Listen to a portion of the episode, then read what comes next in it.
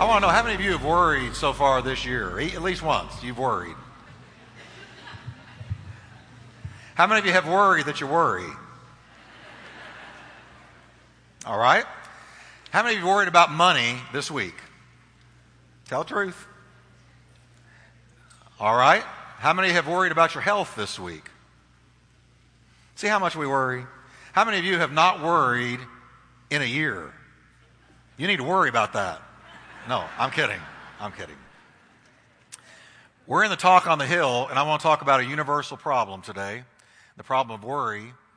Jesus addressed, as I've often told you, tell you every time we're on this, Jesus addressed every major problem that we encounter as human beings. Jesus was the master philosopher. Nobody can hold a candle to him in all of history.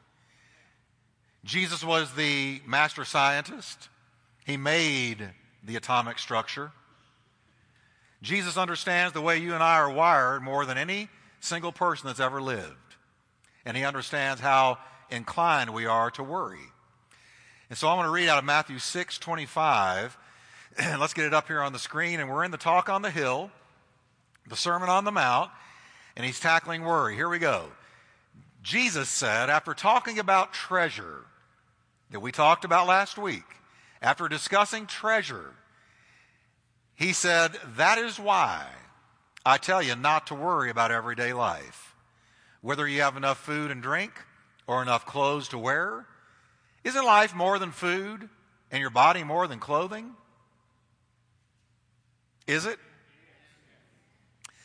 He says, Look at the birds. They don't plant or harvest or store food in barns because your heavenly Father feeds them. And aren't you far more valuable to Him than they are? Let's go to the next one. Can all your worries add a single moment to your life? Or another version says, an inch to your height? And why are you worried about clothing? Look at the lilies of the field and how they grow. They don't work or make their clothing. Yet Solomon, in all of his glory, was not dressed as beautifully as they are. And if God cares so wonderfully for wildflowers that are here today and thrown into the fire tomorrow, He will certainly care for you. Why do you have so little faith? So don't worry about these things, saying, What are we going to eat? What are we going to drink? What are we going to wear? These things dominate the thoughts of unbelievers. But your Heavenly Father already knows all your needs. Here's the solution to worry. I want you to read this out loud with me, church. Seek the kingdom of God above all else and live righteously, and He will give you everything you need. Isn't that good?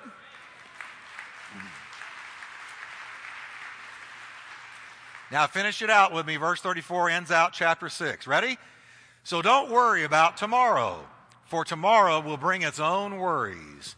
Today's trouble is enough for today. Can I have an amen? amen? Turn to your neighbor and say, Don't worry, be happy. Hmm.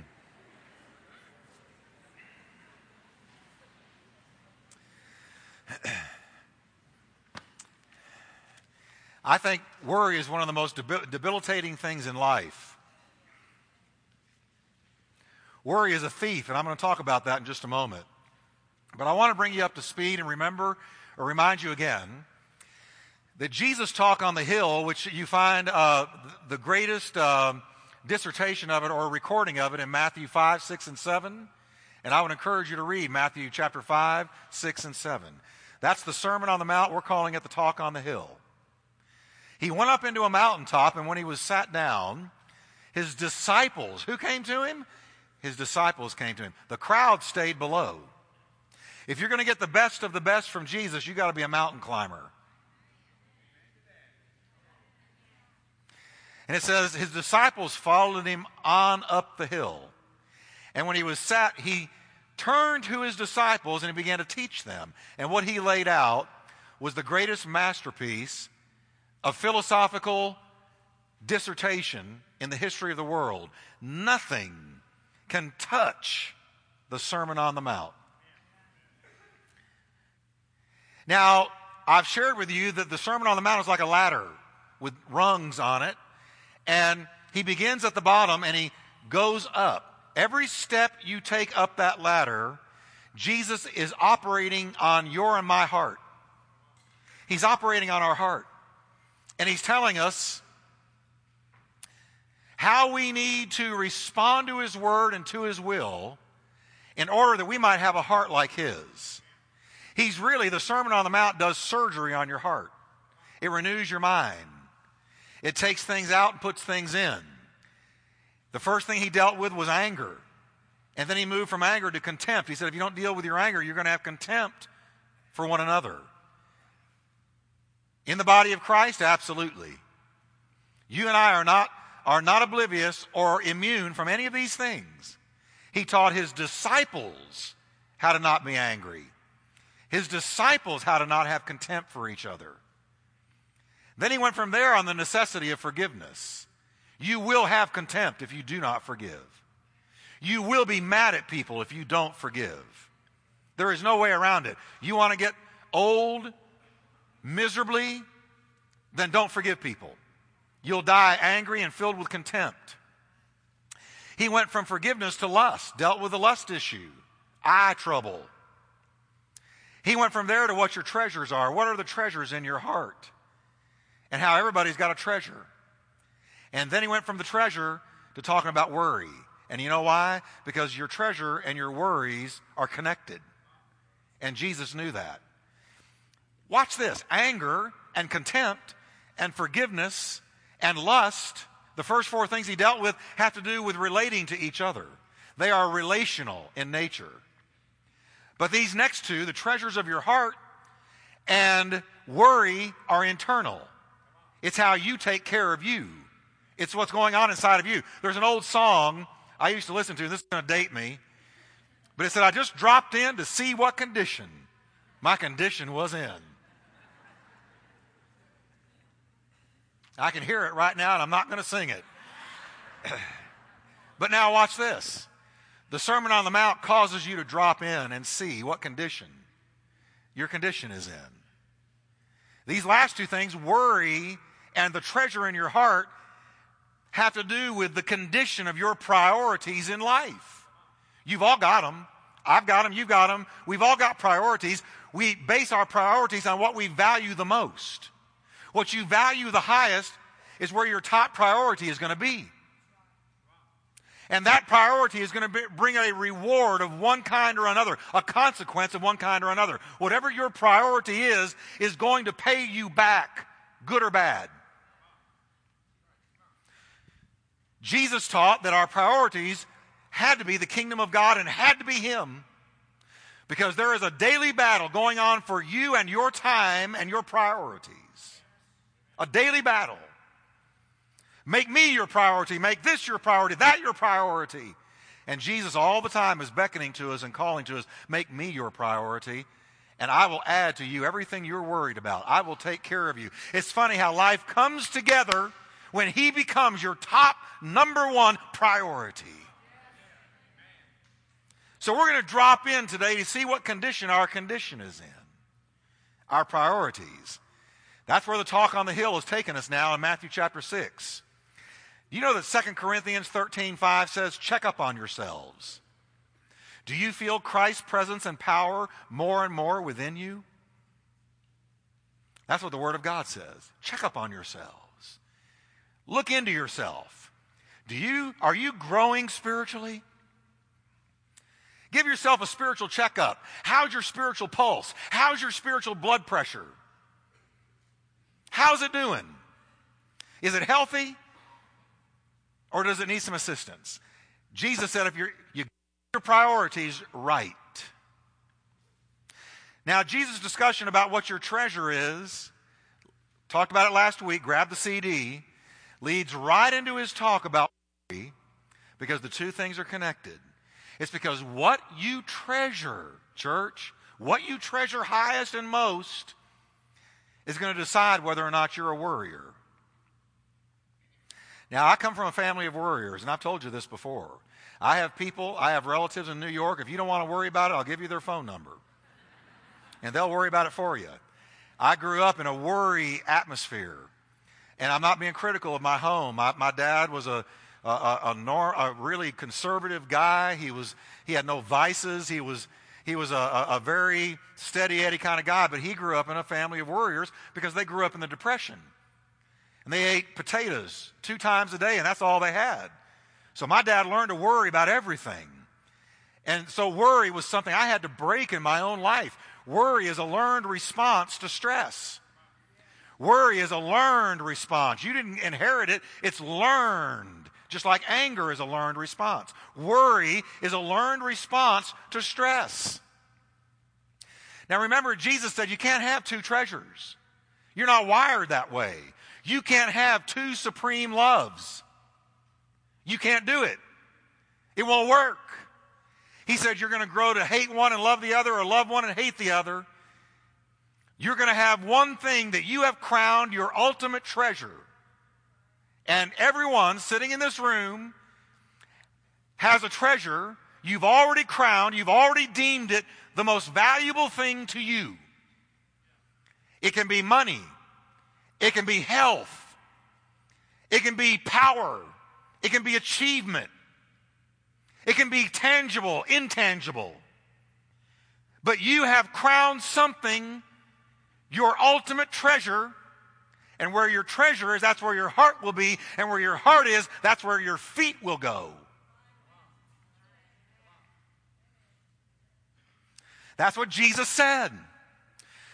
He said, You can't have two, you're only going to have one. So, what have you crowned your ultimate treasure? He said, You can't serve both God and money. And money right there doesn't just mean dollar bills, it means earthly treasures. It symbolizes all earthly treasure. You can't serve God and have an earthly treasure that is supreme to you. Christianity, can I tell you the truth today? Only works, only functions, only delivers when He is numero uno.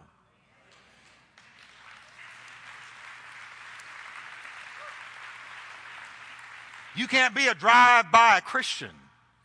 Well, I drive by church a couple of times a month, go in, do my duty for God and my country and my Christian faith, and I, and I blow out of there. And that's all I think about God and all I know about Jesus until next time I go in there. That's drive-by Christianity. You've got to be, you've got to plant your feet. You've got to put roots down. You've got to make Him supreme in your life. You've got to say no to everything else vying for your time and crown him Lord of Lords, King of Kings over your heart. Or it won't deliver. It won't deliver. People say to me, Well, I tried Christianity, it didn't work for me. No, you did not find out it did not work for you. You didn't do what you're supposed to do. Christianity has not been tried and found wanting. It's been found confusing and not tried. We haven't understood what he required. Jesus said, You're going to hate one and love the other, love one and hate the other. There is going to be a contest for who's going to have the supremacy over your heart. And if it's not him, Christianity is not going to deliver you to you abundant life and peace and joy and spiritual fruit.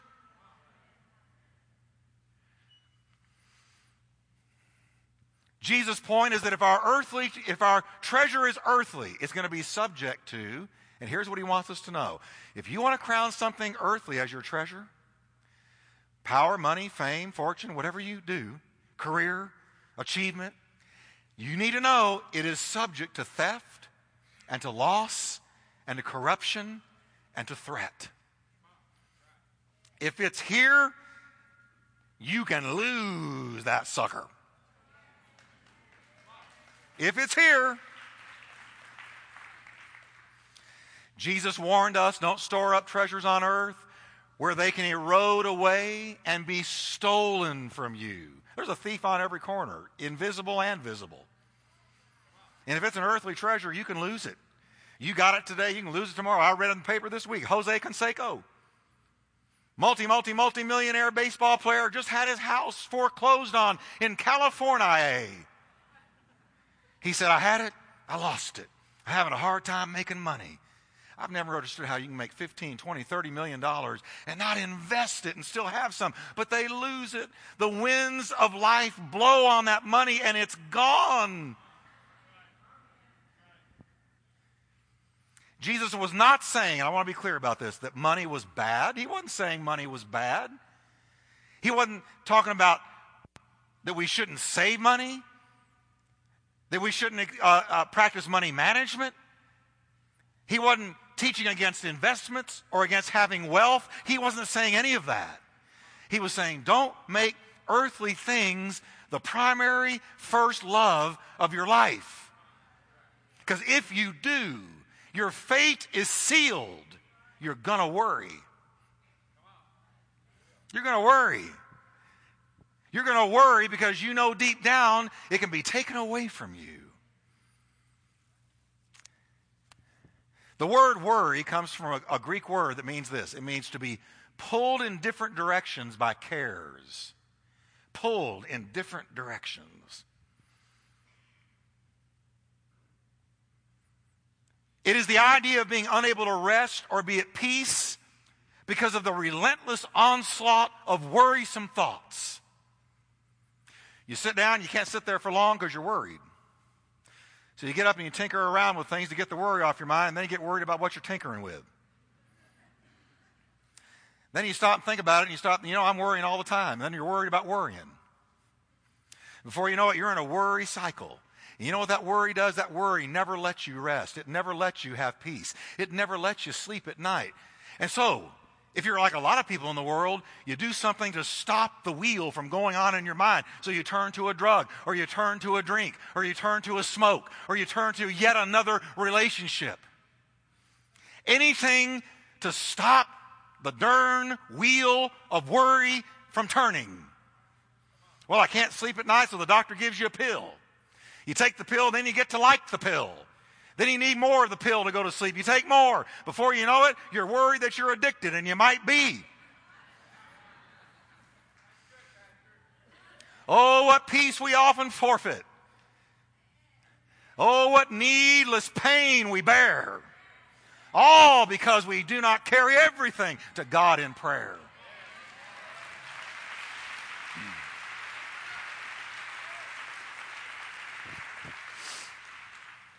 Both worry and anxiety, the original words, bring the idea of being strangled or choked.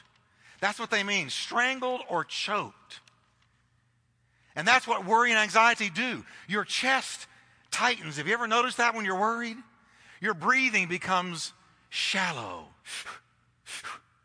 You feel like you're hyperventilating. It begins to choke you. Your stomach gets into a knot. Your ability to focus on anything for any extended period of time is gone because worry is pulling you in different directions in your mind. Worry is harassing your mind. Worry is like a pickpocket that follows you around all day long. It pickpockets your peace, pickpockets your joy, pickpockets your walk with God, pickpockets your ability to achieve because you're pulled in different directions all the time. God of this, worry about this, worry about that. Worry is the dark room where negatives are developed. Worry gives a small thing a big shadow. Worry makes something bigger than it is. And can I tell you something about worry? Worry is a form of faith. Stop and think about it a minute. Faith believes for things that you don't yet see. It's the substance of things hoped for, the evidence of things not yet seen. Worry is the confidence of that which is dreaded, of that which you cannot yet see. Worry is hell's version of faith. Worry is backward faith. If I'm walking in God faith, I'm believing that something good is coming down the road. I'm believing that something good is coming my way. If I'm walking in Bible faith, I know a blessing is coming. Man, I came to preach today. I hope you came to listen.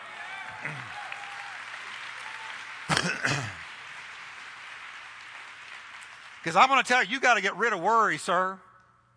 You got to get rid of worry, ma'am. Don't worry. Jesus said, be happy. He said it first, before the song. Worry is backward faith. You're believing for something that's not there yet. You say to somebody, What are you worried about? Oh, I just know I'm going to lose my job. How do you know you're going to lose your job? Oh, I just know it. I can feel it in my bones. You know what that is? That's backward faith. You might as well say to me, I'm just believing that something negative is going to happen to me. What are you worried about? I'm worried about my health. Oh, my grandmama died that way. My daddy died that way. I know it's coming my way. How do you know that? God didn't tell you that. Worry is backward faith. You're believing for what is not yet seen. Why not flip it and say, I walk with God, I'm a child of God. My Savior told me it's my Father's good pleasure to give me the kingdom. So I know that something good is coming my way. I know that blessing is coming my way. I know that every good and perfect gift comes from the Father above. But instead, if you're not careful, Christian, You've got a heavenly father who sent his son to die for you, spilled his blood so you could be forgiven. And if you're not careful, you can fall into worry, which is an insult to God. Thank you. I'm trying.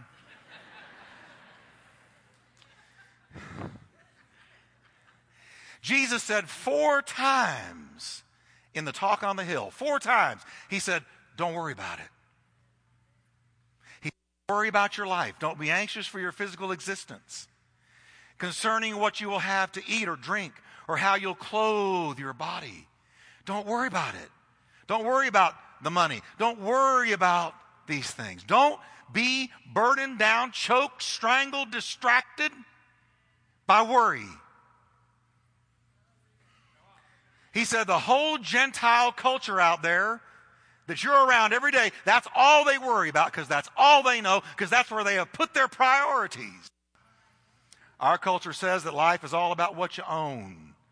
As the bumper sticker so stupidly says, he who dies with the most toys wins. How stupid, how utterly ridiculous that is. Because you don't take anything with you, not so much as one diamond off that cluster on your ring. Our culture says that what you wear, the stuff you accumulate, that's what life is all about. And that's all they worry about according to Jesus. Americans measure, measure success by what somebody accumulates. We admire Bill Gates. We admire people like him because they've accumulated so much money. We put them in Fortune 500 magazine every year. Who made the most money? Oprah, Bill Gates, all these people who are touting and strutting like peacocks about their money, but they may be vacuous and empty and dead on the inside.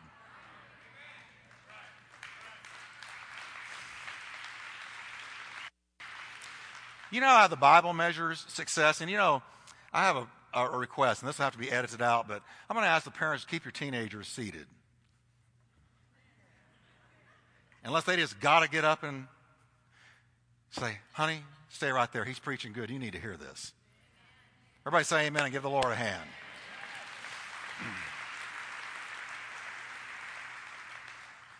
The Bible measures success by how well you follow Jesus. I'm going to say that again. What is success to God? It's by how well you followed Jesus. By whether or not you walked out God's will for your life. By how much spiritual fruit you produced. That's what God says is success. You can make billions of dollars like Bill Gates and get to the pearly gates.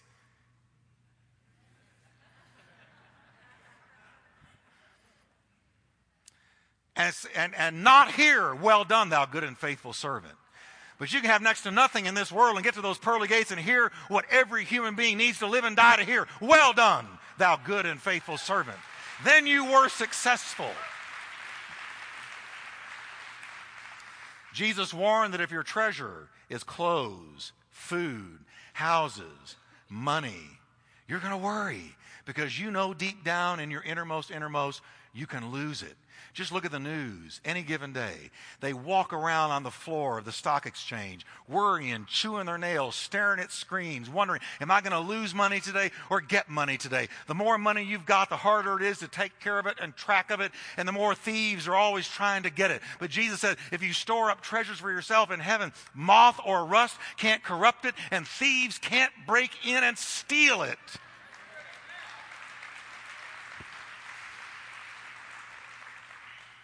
You need to be able to say with Paul, if you want to know if you were successful or not, you'll say this I fought a good fight of faith. I finished the course that God had for me, and I kept the faith.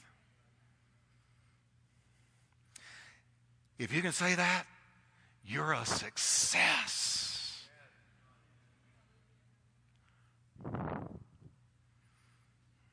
Jesus warned, watch what your treasure is. One day while walking along with his disciples, he saw a sparrow fly by and he said, Hey, let's talk about worry. See that bird? Let me tell you about that bird.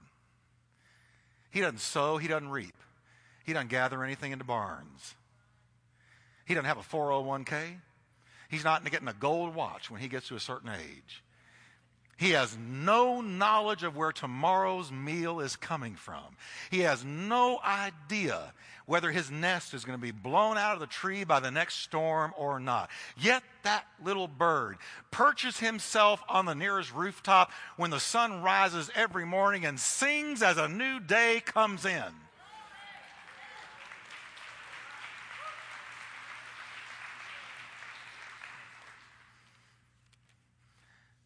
I love birds. In My older age, and I'm not that old, but I am my older age, I've got, I feed them every day. I've got a bird feeder in my backyard. God uses me to feed some of those sparrows and doves and cardinals. I feel the unction. I feel the calling to do it. He said, Your heavenly Father feeds them on a daily basis, and sometimes He'll use you.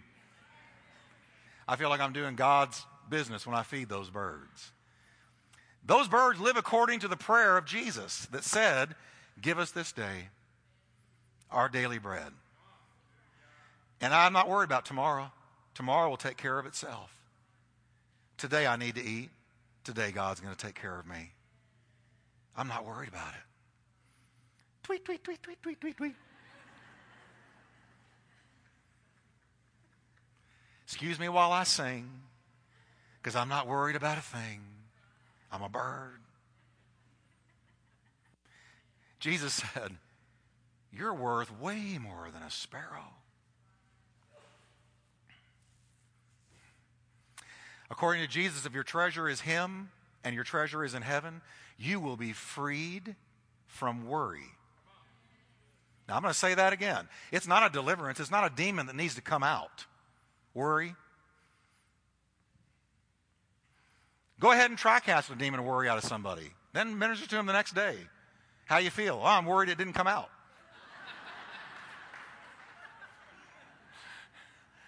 you, you, you don't get a demon of worry cast out. You unlearn worry and you learn to walk by faith. You unlearn that negative wheel that constantly goes in your head and you learn to trust God and to sing because He's going to take care of you.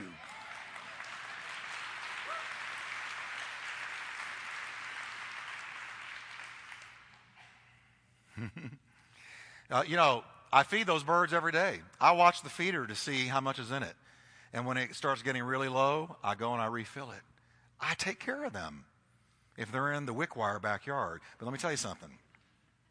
If one of my children were hungry and needed something to eat, and I had a choice between the birds and them, no question, I feed my children. You're a child of God. And if I, being evil, being fallen, being imperfect, would not even think about feeding a bird over my children, your heavenly Father, who is perfect and perfect in love and perfect in compassion, will feed you on a daily basis.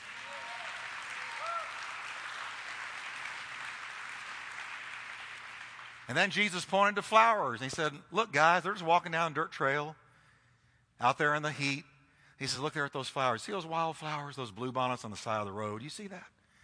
He said, Let's talk about worrying about how you look. You see those flowers? They don't toil, they don't spin.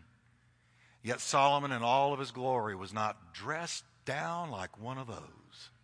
Now, Jesus knew how important our physical appearance was in a world that focuses on eye candy. And boy, we got it bad in America. In America, we'll starve ourselves to death to look what we think is good. The people we admire and worship, Brad Pitt, Angelina Jolie, can I, do I need to go on? Why? Why do we crown them king and queen? Because of looks. Looks. It has nothing to do with character. It's just looks. If you're a girl too tall, a boy too short, or you're big boned or narrow boned, or you don't like your facial features, or the color of your hair, or the color of your eyes, or that you got freckles or don't have freckles, or the texture of your skin, whatever it is, Jesus said, don't worry about what you can't change. That's what he said. I want you to say with me, I am fearfully and wonderfully made. Now, some of you stop at the first word, I am fearful. You look in the mirror and you go, that's fearful. what a fearful sight. The older you get, especially in the morning. Oh, oh my, when did that happen? Where'd that come from?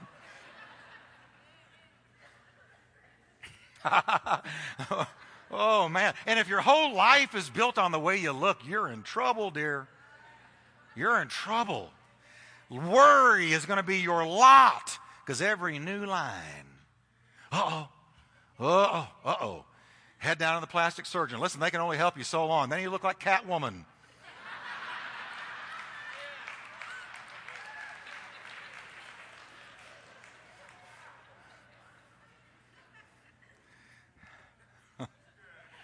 I'm just being honest with you. Makeup can cover up so much. We're all getting older. Amen. Tell your neighbor and say, you're looking, you're getting older, but you look better than you did last week.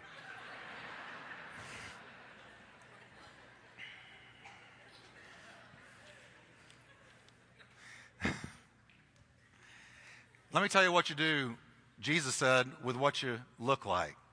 I want you to understand that God made you. God made you. He said, I am fearfully and wonderfully made, not fearfully and wonderfully evolved. He said, I'm fearfully and wonderfully created, made, custom designed for a purpose on earth. A Corvette is made for one thing, speed. A Volkswagen is made for one thing, economy. They all have a purpose for how they look and how they run. You have a purpose, and God designed you for it. So you're unique. So what you ought to do instead of worrying that you're too tall, too short, don't have the right skin, don't have the right hair, not handsome, not pretty in your own eyes, you're beautiful to God. And you need to celebrate your uniqueness as God's handiwork.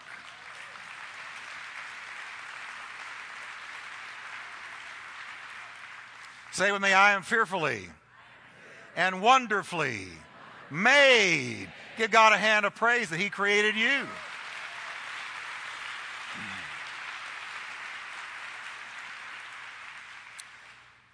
The second thing Jesus wants us to know as we wind down here, he said, focus on inner beauty. Because character is something you can always change. Character is in a state of flux. Character is something you can work on. Character is something that God's out to change in you. We have all been born again, brought into the kingdom of God, that we might be conformed to the image of his son. He's not talking about exterior, he's talking about interior. In the interior life, he wants to chisel into you the character that made Jesus Christ so irresistible. Because he was not a looker. How do you know that? Isaiah said so. There's no beauty that we would desire him. He is not somebody you look at twice and go, wow, isn't that a handsome man? It's not what Jesus was. You couldn't pick him out of a crowd of Jewish young men. It was his inner beauty that made him irresistible.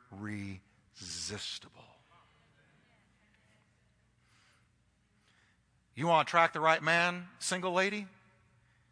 Be the right woman on the inside. Sir, you want to attract the right kind of woman? Be the right kind of man. Work on your character. It's irresistible. As soon as somebody sees the love of Christ in you, the joy of the Lord, the peace of God, if you're filled and brimming over with purpose and excitement and filled with the anticipation of your personal destiny in God, there is nothing more appealing, more beautiful, more attractive than that. Nothing. Solomon said, A beautiful woman without character is like a golden ring in a pig's nose. I'm quoting Solomon.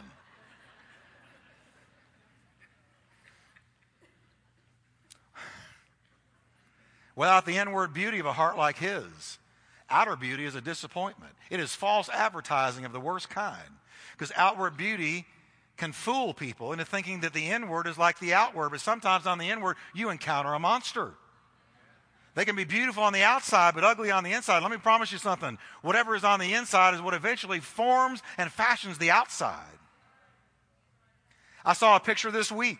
She was in the news. I'm not going to say her name, but she was in the news. Uh, a sex goddess from the 50s, living in Paris now. And she was in the news because of uh, an issue with Islam. But when I looked, I said, that can't be her. It was hard on the eyes, doesn't even ex- describe it. And I said, What happened? What happened? Let me tell you something, lady. If you are pretty on the inside, it will begin to form and shape outside. It really will. What you gaze at, you become. What you are on the inside fashions what's on the out. That's a key. Righteous living will do more for you than Max Factor ever could.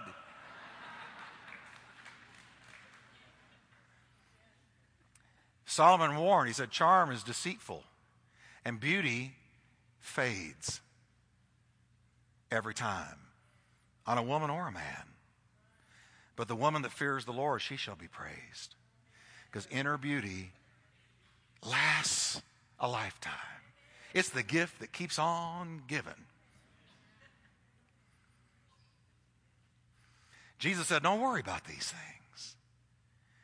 Instead of worrying about food, clothes, your next meal, your money, your looks, he said, I'm quoting him give God first place in your life and live as he wants you to, and he will take care of all your tomorrows. I was praying this week about something that was making me worry. And you go, oh, what was it? What was he? Uh, doesn't matter. I, I battle stuff just like you. And, and I just kind of, you know, it wasn't anything major, but I was, Lord, you know, what am I going to do? How, how, do we, you know, what's, the, what's wisdom here? And God spoke something to me. I want you to remember it. He said, I've got it. Now, here's what we do. You sure? Are you sure? God says, I've got it. He's like that picture of Atlas holding the world. He's got the whole world in his hands. I've got it. And so every time that worry wants to hit me, I say, He's got it. He's got it. Say with me, He's got it. He's got me in mind. Can we stand together?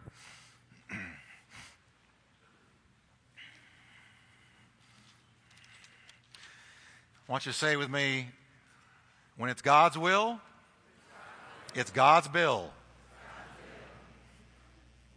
Amen. If you're in God's will, it's God's bill. Just be sure you're in His will. Father, we thank you today that there is freedom from worry. I want to pray for freedom and deliverance from worry in this house that we will not be tormented as children of God with that terrible habit of being constantly distracted by worrisome thoughts. but we can have your peace. I feel this so strong in my spirit right now. God wants you to have his peace. Pastor, what I'm worried about is because I made terrible mistakes. He's got it.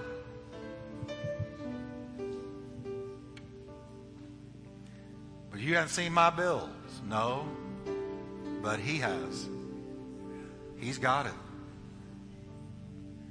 I want you to take a minute and I want you to cast upon him all of your cares.